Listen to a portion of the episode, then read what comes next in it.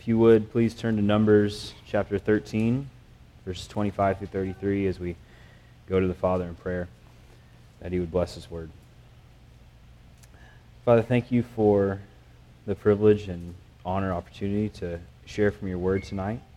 I ask that you'd fill my mouth with messages from you, that uh, your spirit would move, that your church would be edified, we would be encouraged and strengthened from what you have recorded for us. Thank you for preserving your word for us, making it clear, um, the teachings necessary for our salvation. And I ask, Father, that you bless the reading and teaching from your word tonight. In your Son's holy name, amen. Numbers chapter 13, verse 25. At the end of 40 days, they returned from spying out the land. And they came to Moses and Aaron and to all the congregation of the people of Israel in the wilderness of Paran at Kadesh. They brought back word to them and to all the congregation and showed them the fruit of the land. And they told him, We came to the land which you sent us. It flows with milk and honey, and this is its fruit. However, the people who dwell in the land are strong, and the cities are fortified and very large. And besides, we saw the descendants of Anak there the Amalekites dwell in the land of the Negeb. The Hittites, the Jebusites, and the Amorites dwell in the hill country. And the Canaanites dwell by the sea and along the Jordan. But Caleb quieted the people before Moses and said, Let us go up at once and occupy it, for we are able to overcome it. Then the men who had gone up with him said, We are not able to go up against the people, for they are stronger than we are. So they brought to the people of Israel a bad report of the land that they had spied out, saying, The land through which we have gone to spy it out is a land that devours its inhabitants, and all the people that we saw in it are of a great height.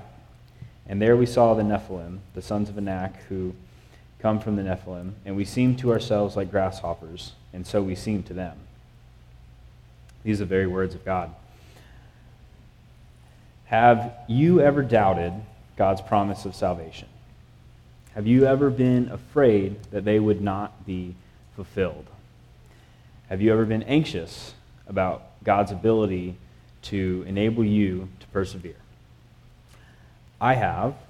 I remember for years as a teenager swinging back and forth like the pendulum of a grandfather clock from the spiritual highs of youth retreats and recommitments to Christ to anxiety and despair uh, when faced with trials or temptations uh, or my own sin, back and forth back and forth. What I needed to hear was the assurance of God's promises.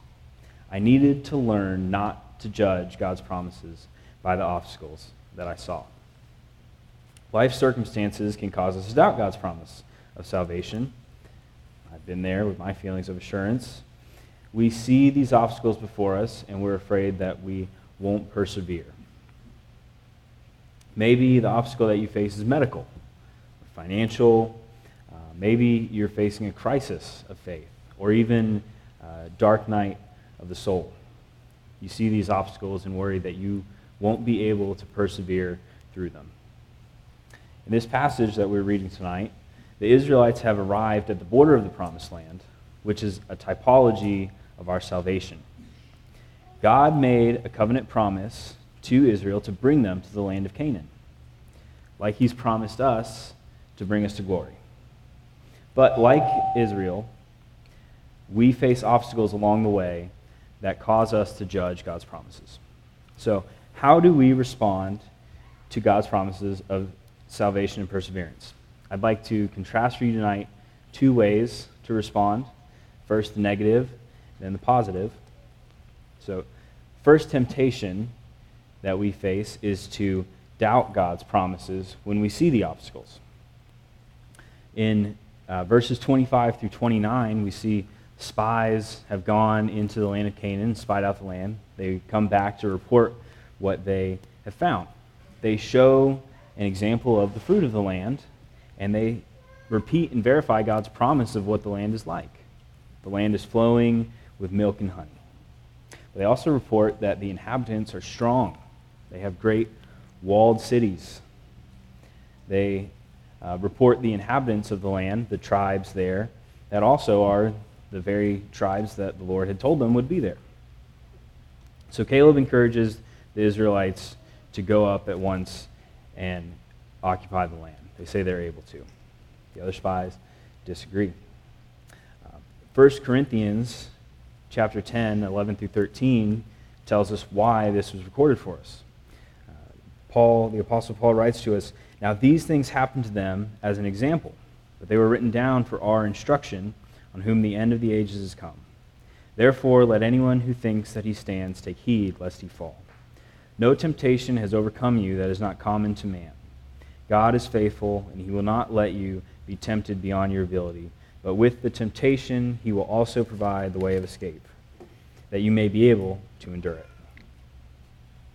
So, facing these obstacles, you may worry that your problems are too large to be overcome. Uh, maybe you face personal or professional difficulties. You, you have uh, difficulties at home, your home life, with your family, problems at work, things aren't going your way. Um, maybe, like the psalmist, you face actual opposition. Somebody is actively opposed to you and working against your best interests. Uh, maybe at home again, maybe at work, maybe in some other area of your life. Or maybe you face overwhelming anxiety.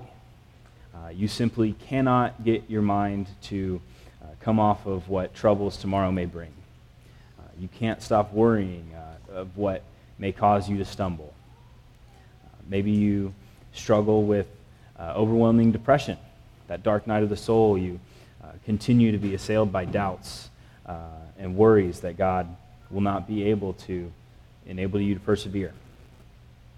But I don't want to discourage you. Those obstacles are too large for you, but they're not too large for God. That's why we need faith when we see these obstacles. We need God's promises because we cannot overcome these obstacles by our own power. If we could overcome them by our own, we would not need faith we wouldn't need God's promises that He could deliver us. Uh, maybe you think, fine, they're not too large, but my obstacles continue to come back. They're recurring, they're over and over again.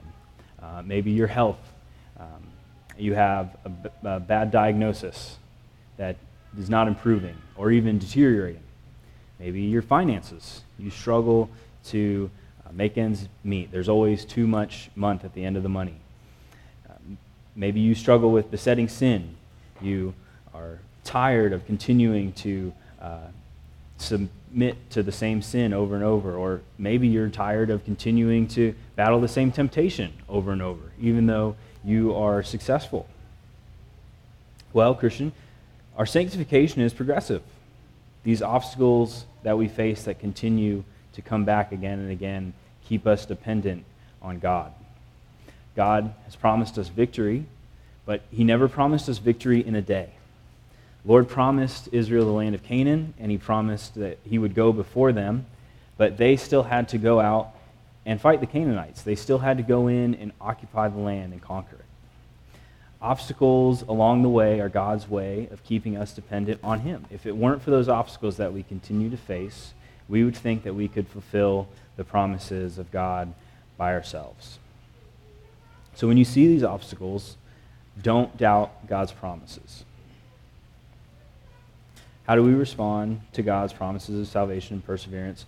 First is the temptation to doubt God's promises. Thankfully, the Lord has given us a second way to respond. He uh, enables us to respond by trusting God's promises and not those doubts. Verses 30 through 33, uh, the spies report that the Canaanites are very strong. The cities are heavily fortified. They report on the various tribes. Um, again, Caleb tells them to go up and occupy. But the other spies deny it. They say, We can't go up and occupy. They, the people are too strong. Um, they won't be able to succeed. They don't trust God's promises. But the fulfillment of God's promises is not hindered by the obstacles that we see. Israel sees these great obstacles between them and inheriting the promised land, but these obstacles may be new to the Israelites. They're not new to God. He's not surprised by them. He knew beforehand. Uh, back to verse 27 We came to the land to which you sent us, it flows with milk and honey. That is the very description that God gave the Israelites before even bringing them to the promised land. of what it would be like. He told them before what the land would be like. Um, and he also tells them which tribes that they would face uh, the Amalekites, the Hittites, the Jebusites, the Amorites. Those names should have sounded very familiar to the Israelites. Those are the very names that the Lord had told them would, would dwell in Canaan, that they would have to go up against. Uh, all of those obstacles, they were planned by the Lord. They are under his sovereign control. They're not new to him. We will never face an obstacle that God is surprised by or unsure of how to overcome. Uh, I remember in high school, my uh, paternal grandmother was diagnosed with cancer, and I do not ever remember during that course of treatment her complaining about um, her cancer. I, what I distinctly remember about that is uh, her telling us about her doctor's appointments, how thrilled she was that she got to go and witness to the doctors and the nurses, that she went and she glorified the Lord. She praised God even through that trial. Uh, maybe you're thinking, though, that I don't know what obstacles you are facing. And that's true. I don't know what obstacles you are facing, but God does. Um, maybe you're thinking that they're unique. Surely God would excuse your doubts. Uh, again, I don't know what obstacles that you're facing, but the Lord does. He ordained them. Um, he ordained those tribes to dwell in the land of Canaan. Uh, not only did he simply ordain that those tribes would be there, they had a role and a purpose to play in the land of Canaan until Israel would come. Did you know that? The Lord ordained to withhold judgment on the Canaanites until he was ready to bring the Israelites in uh, to occupy that land. If it weren't, he says, that if it weren't for the occupants of Canaan, the land would be um, overrun with wild animals, and it would be, uh, it would not be flowing with milk and honey. He, the Lord sovereignly used the Canaanites to cultivate the land until Israel was there. Uh, church, not only is God sovereign over those obstacles and He's placed them in your way, but He does it for our good. So trust God's promises and not your doubts. But why are God's promises so trustworthy? We all face trials and temptations to doubt God's promises. But Praise be to God, we don't have to succumb to those doubts. God is able to overcome the obstacles. He's sovereign over them, and He's using them for our good. But even greater than that, the reason we don't ha- or we can trust God's promises is because the Lord Jesus Christ has come. As the greater Israel, he succeeded in every place that Israel failed. Uh, he never doubted the Lord, and he never disobeyed. He never uh, wavered in his faith and obedience. And as Joshua led the Israelites into the promised land to enjoy their inheritance there together, um, the Lord Jesus Christ um, promises to bring us into glory. As uh, we learned this morning, he um, is gone forth to prepare a place for us. We are co heirs with Christ. Joshua defeated the Canaanites and trampled them underfoot, but Christ has conquered death, hell, and the grave. Christ has begun a good work in us, and he will bring it to completion. So, uh, can I pray with you that the Lord would enable us to trust his promises no matter those obstacles? Father, thank you again for your word, for preserving it for us, for encouraging us, and thank you for your promises written down for us.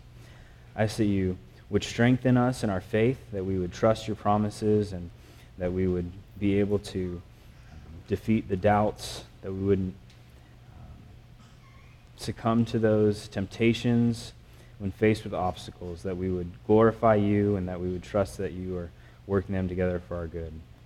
In your Son's holy name, amen.